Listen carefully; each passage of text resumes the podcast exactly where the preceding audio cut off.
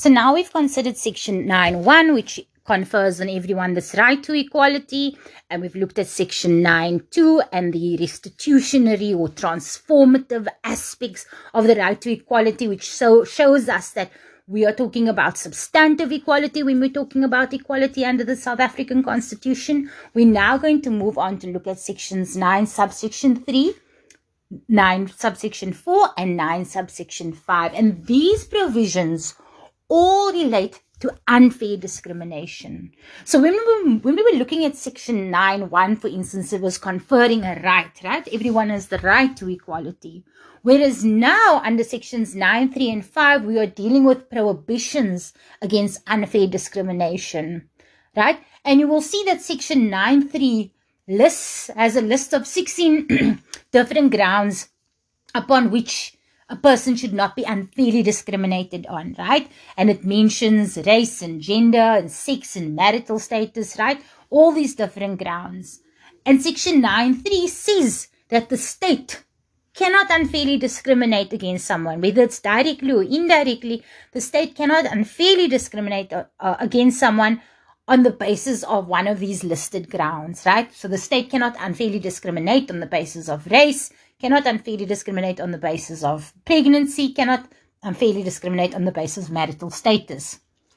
But now, Section 9.4 is quite similar to Section 9.3. The only difference is that 9.3 puts a prohibition against the state from unfairly discriminating, and Section 9.4 says that no person may unfairly discriminate on one of the same grounds that is listed in section 9.3. In other words, no person may unfairly discriminate on the basis of, of race or pregnancy or language, disability, etc., etc. So this is the distinction between section 9.3 and section 9.4. But before we go further looking at these sections, I want to explain to you the difference between mere differentiation discrimination and unfair discrimination. So when we say under section 9, 3 and 4 that no one may unfairly discriminate and that the state may not unfairly discriminate, what is this unfair discrimination that we are talking about? So earlier uh, we were speaking about how the law can differentiate, right? How the, the right to equality in section 9 1 is not necessarily violated when the law makes certain classifications and, and distinctions, right? And we spoke, we're speaking about social grants and how the law says that only these types of people and this type of people and that type of people will be able to um, qualify for social grants, right? We know that there's certain criteria for individuals to qualify. So the law makes that classification between different individuals. Or even in certain instances, the law might make a, classi- a distinction between perhaps a distinction between those who have um, worked for a specific amount of time versus those who have worked for less amount of time, right? The law can make these different distinctions. And those dis- different dis- distinctions, right? Those mere differentiations, however, step out of the realm of mere differentiation and step into the realm of discrimination and become discrimination when those mere differentiations are on the basis of one of the grounds listed in section 9.3. So in other words, what am I trying to say? If there is a differentiation in law and we think it's a mere differentiation in terms of who gets to have a SASSA grant and who doesn't, if the law adds an additional criterion, that criteria is that only colored people are allowed to receive social grants. In that instance, we see that the law is making a classification between those who are not colored and cannot receive a social grant and those who are colored and can receive a social grant. So you see that the differentiation that is being made there, the distinction that is being made there is not a simple or mere distinction, but is a distinction being made on the basis of race. Coloreds and non-coloreds, right? And if we go look at section 9.3 and we trace our finger across the section, we will see that the very first requirement there, unsurprisingly, is that no one may unfairly discriminate on the basis of race, right? The state may not unfairly discriminate on the basis of race, which means that if the state makes a law that says that only colored people can receive a social grant, then the state is making a distinction on the basis of race.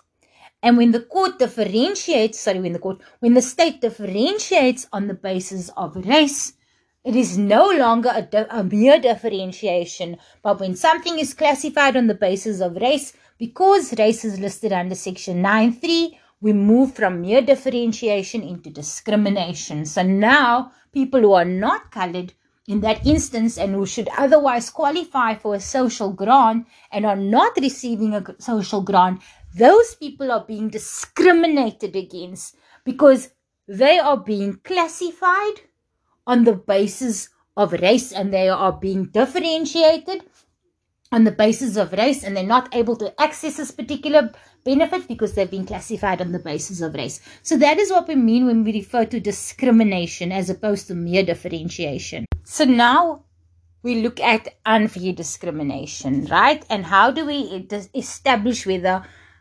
discrimination is unfair discrimination?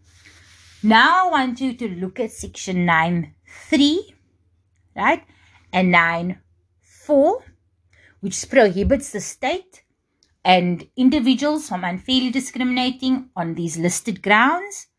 And I want you to look at section 9.5 Right.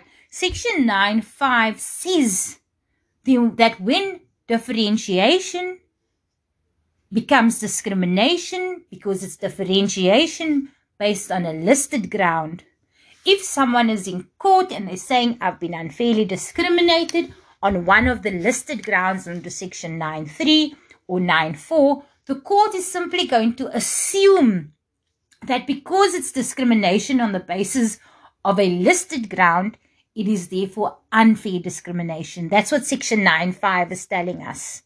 The same holds under Section 9.4. If an individual is discriminating either directly or indirectly against uh, on one of the listed grounds, right? It will also pres- be presumed to be unfair discrimination.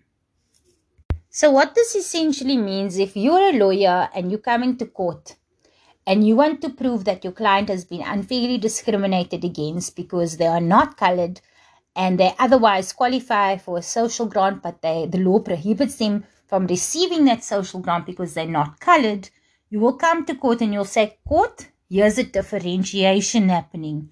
Court, it's on a listed ground of race. Court, it is therefore under section 9.5 presumed to be unfair discrimination. Then it is for the other party who's put on the defensive now.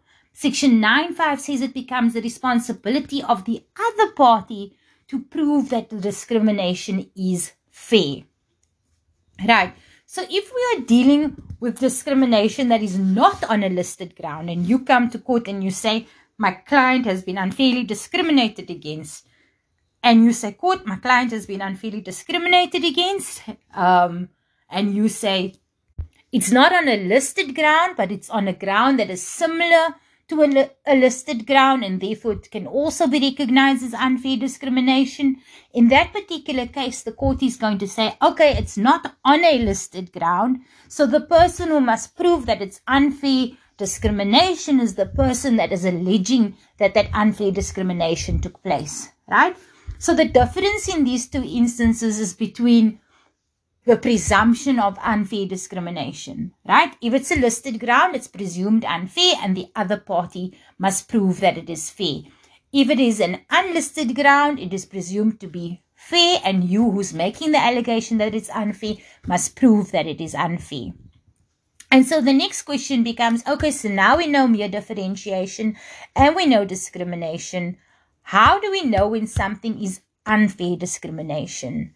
And essentially, this is an inquiry that turns on South African society, the context of South African society, but particularly the, the individual and how particular differentiations impact on the individual's dignity.